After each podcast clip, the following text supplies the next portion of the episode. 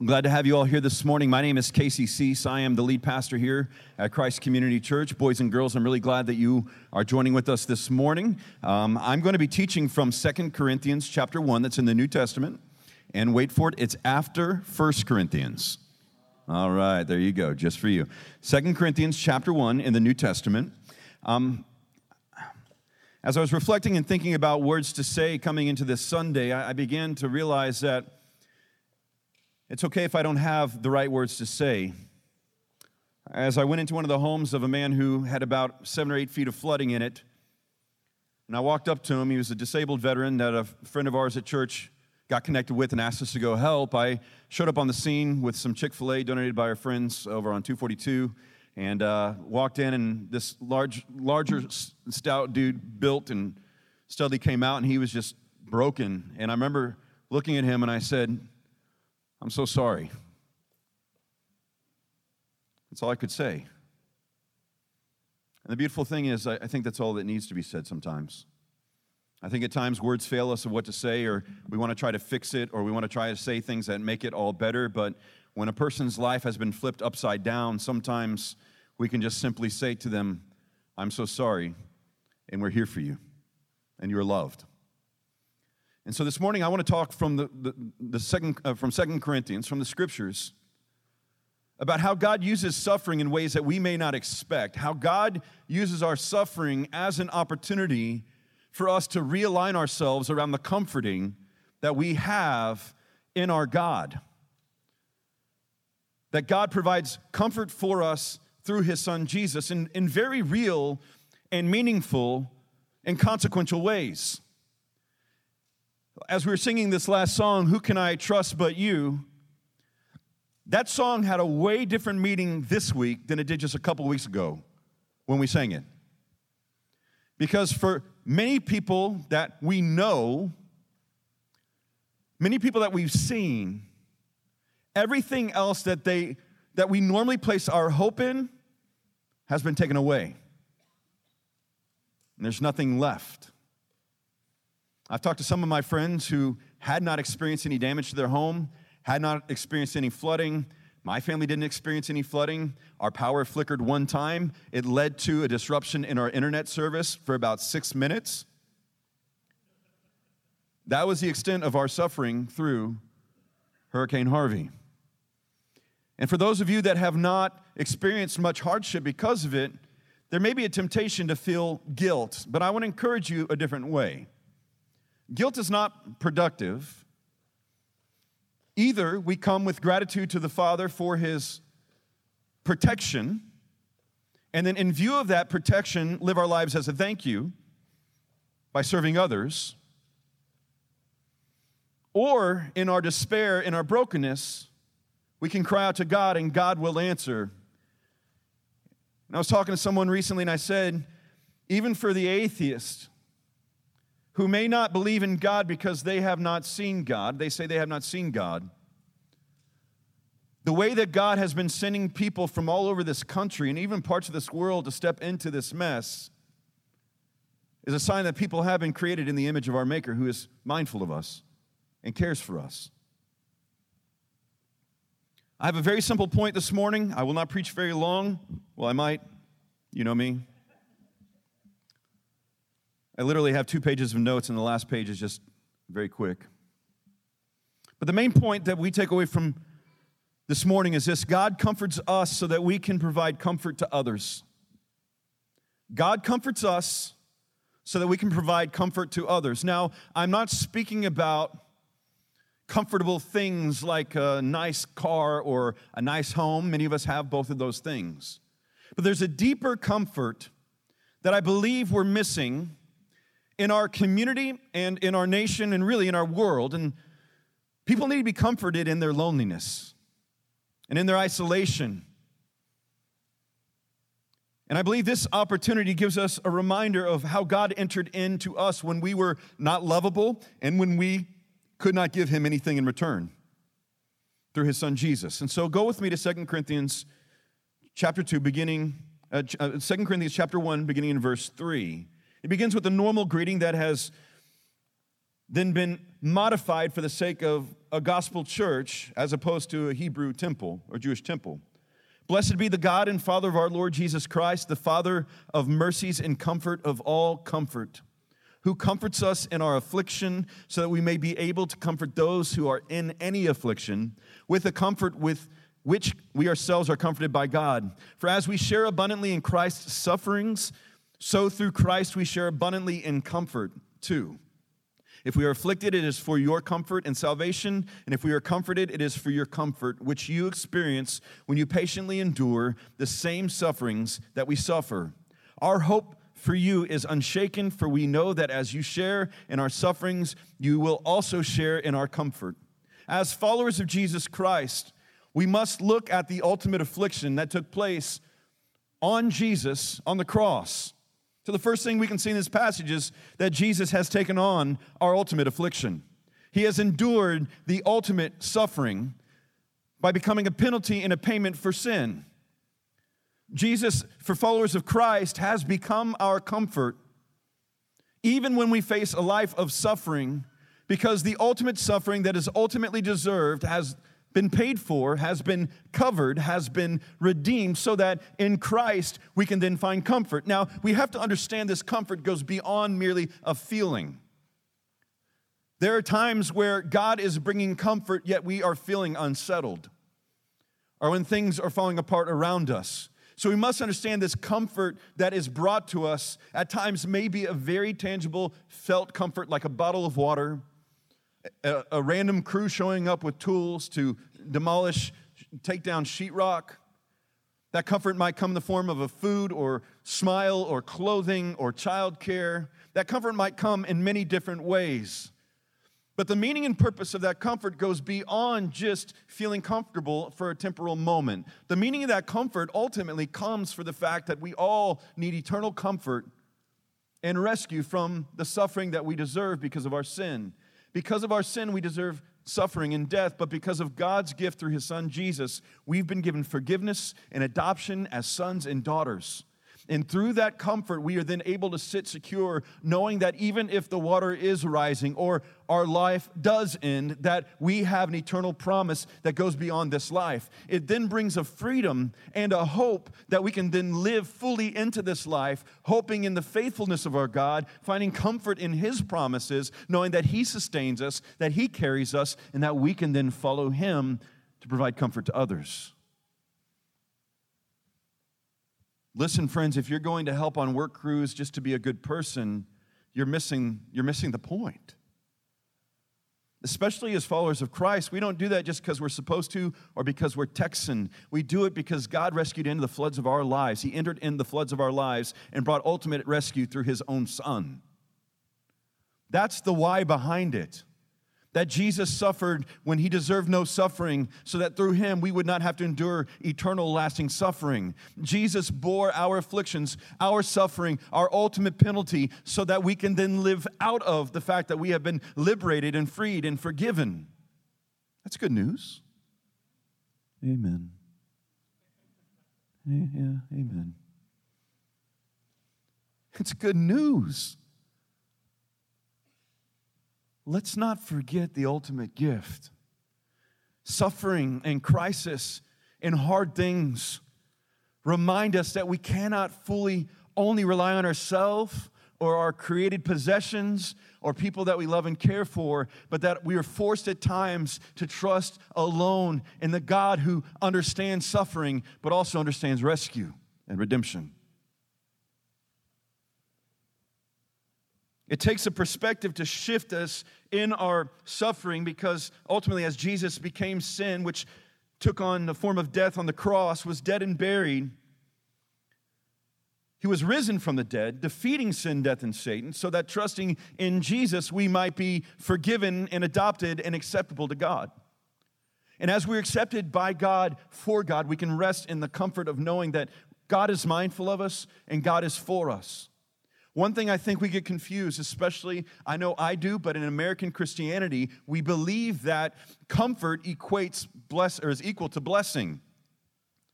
But we, we simplify that comfort to stuff and security and health and wealth and things like that. And I think we miss the deeper levels of God's presence and blessing when we hope that those are the end results of it.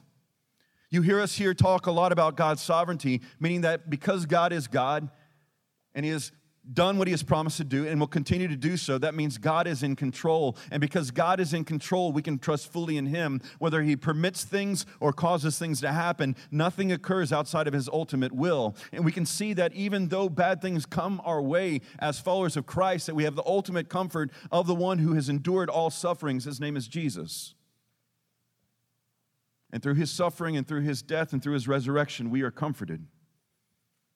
Which leads to the second point, which is very obvious, I'm sure, but that this life is not free from suffering. Jesus teaches his disciples, and Paul teaches in the New Testament that we will suffer as followers of Christ.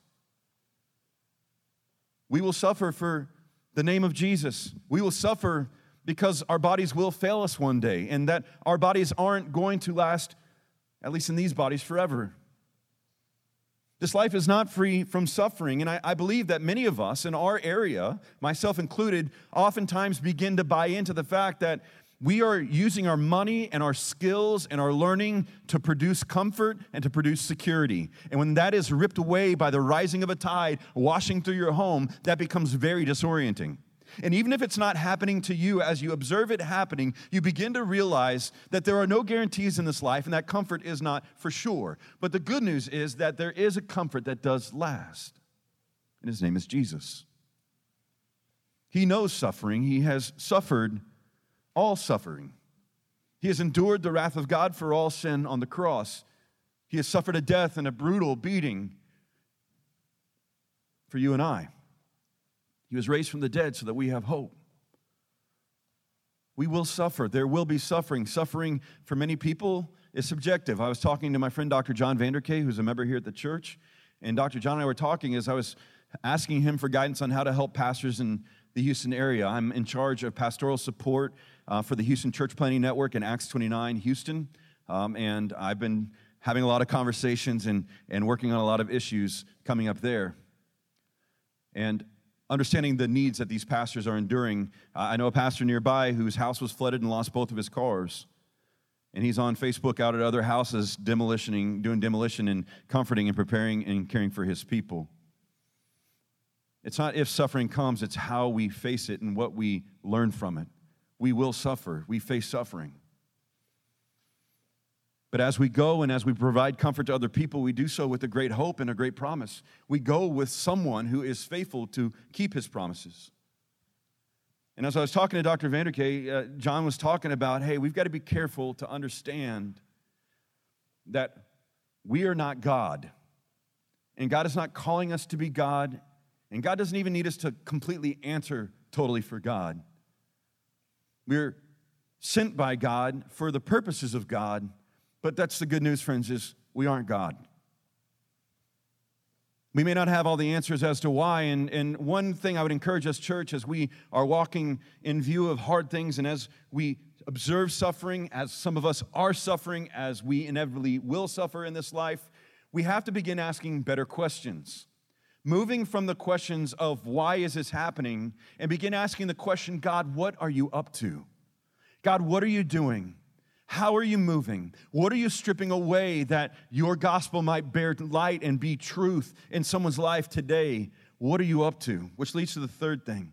And this is good news, friends. Because of the gospel, our suffering is not wasted, not one bit of it. Everything that we go through is used for God's good in our lives, even if we cannot see it, even if we cannot feel it. God has promised and ensured that because the grave is empty, that our suffering is not in vain. In Romans chapter 8, verse 28, the Apostle Paul writes, And we know that for those who love God and uh, that for those who love God, all things work together for good, for those who are called according to his purpose. So, for those who love God, for those who know God through Christ, even the bad things, the good things, the easy things, the hard things, the happy things, the sad things, they're all used ultimately for good for those who trust in Christ. It's not wasted on us. It's not wasted for us. So we can ask more faithful questions. Instead of why, we can ask God, What are you up to? And there are moments where it'll be like Abraham, where he tells us to go to a land that I will show to you. And basically, he's revealing the next step at that moment of the next step. And so we may not always see, and I know for a lot of my friends here, you're very linear planners. You like to have it all planned out, reverse engineered, and ready to go. And so following God can be disorienting for some of us because we need to know what's next, and sometimes we just don't. But perhaps instead of God sending that as a punishment, and at times He might be liberating us, perhaps God is sending it as an invitation for us to know Him more, to grow in intimacy with Him, to understand His kingdom more than we are building our own.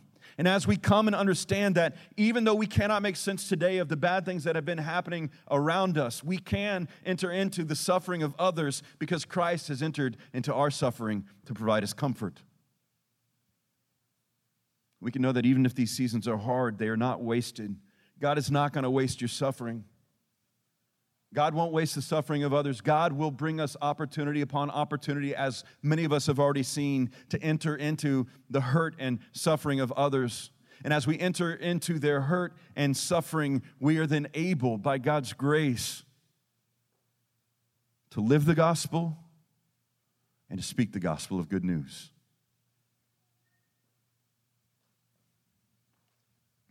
God comforts us so that we can provide comfort for others. He comforts us. There are many times in my life where we've gone through things that I hadn't sensed God's comfort in the moment. But looking back, a random note or phone call or text or gift or support or a moment of laughter has provided some comfort to help me not give up. Maybe you're here today and you need to experience the comfort of God for the first time by placing your hope and trust in Jesus. The Bible says that we have all sinned and fall short of the glory of God, but that God, through his Son Jesus, gave his only Son as a payment, as a substitute in our place. And Jesus died on the cross as a substitute, as a payment for our sin. He was dead and he was buried. And by God's power, three days later, he rose from the dead, defeating sin, defeating death, defeating Satan, so that if anyone hopes and trusts in Jesus alone, he or she will be forgiven and adopted in as sons and daughters. And boys and girls, that is true for you, and men and women, that is true for you as well. Apart from Christ, there is no comfort. In Christ, there's even comfort in our suffering. The way that you respond to that, if you realize, man, I don't have that comfort, is to say, Jesus, I need you and I need to know your comfort. He'll answer your prayer. He will enter in and be your comfort. But the responsibility of receiving that comfort isn't to go earn and pay it back. The responsibility is responding with gratitude that because He's entered into our deepest need, we can now enter into hard places with other people. Whether their house is flooded or their marriage is falling apart or their addiction has overcome them once again because of God's grace, we can comfort those because we've been so comforted. We're going to respond a little bit differently today by uh, spending a few moments in prayer together. There's three main things I want us to pray about. You can either pray with your family or individually, you can pray out loud or quietly. But I want to, first of all, there's three things. I'll tell you the three things and then I'll lead us through them. First, I want to thank God for his protection and his comfort. The second thing is I want to pray for those who are in need of comfort in our area and the surrounding area. And those who are offering that comfort, I want to pray for them.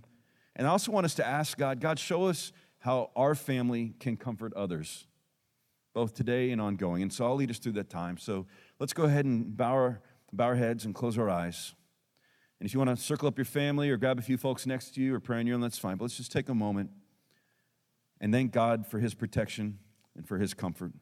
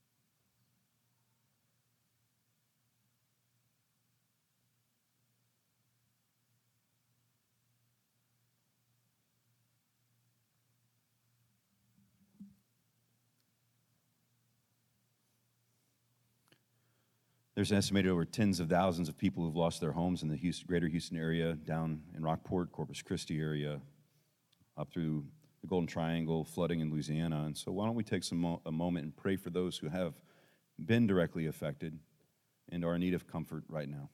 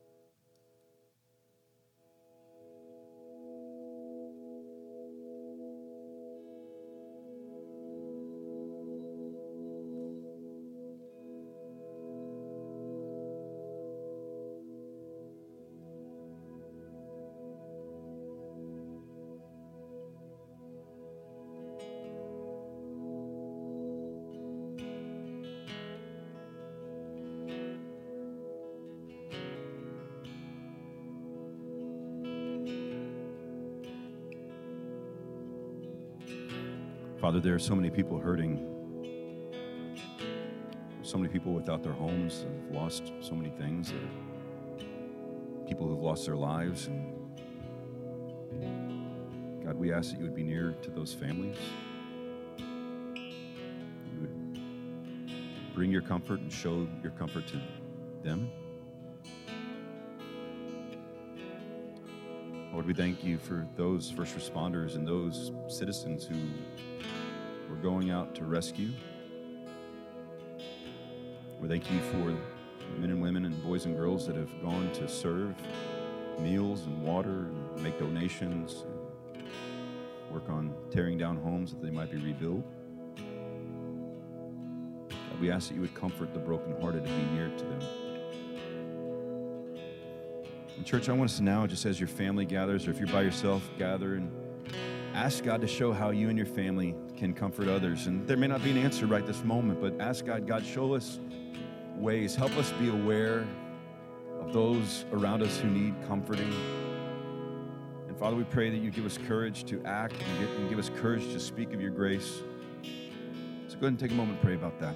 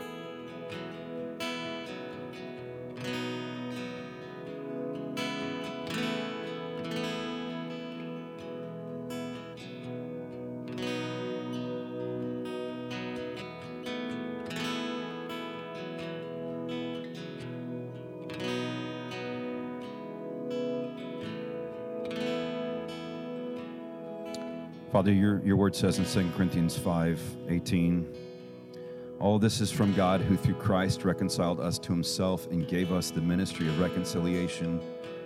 That is, in Christ, God was reconciling the world to himself, not counting their trespasses against them, and entrusting to us the message of reconciliation.